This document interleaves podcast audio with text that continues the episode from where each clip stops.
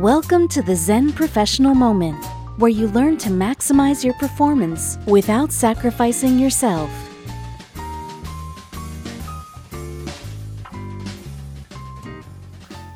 Hello, and welcome to the Zen Professional Moment.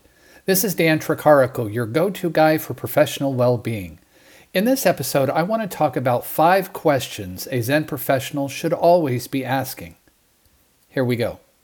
Question number one What can I subtract? With less in our life, there's less to focus on, and therefore more time and energy to focus on what counts and to do it even better. 50,000 obligations often results in, you guessed it, diminishment, fragmentation, and chaos. Question number two Who can I help? Compassion and service is one of the hallmarks of the Zen professional because a Zen professional realizes that when it works its best, this world is more about others than ourselves. Question number three Who am I grateful for? Stopping to acknowledge the help, encouragement, and love we get from others is a great reminder of the support system we have in life and can tend to make these relationships deeper and even more profound. Question number four Where is my silence?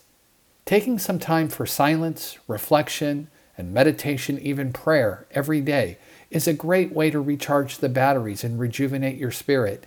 Because it's only in silence where we can drop down into the quiet mind part of ourselves and hear the messages of our hearts and recognize the beat and rhythm of the universe. And finally, question number five What is my Zen practice? What am I doing outside of the workplace to practice balance keep my sanity, and enjoy my life.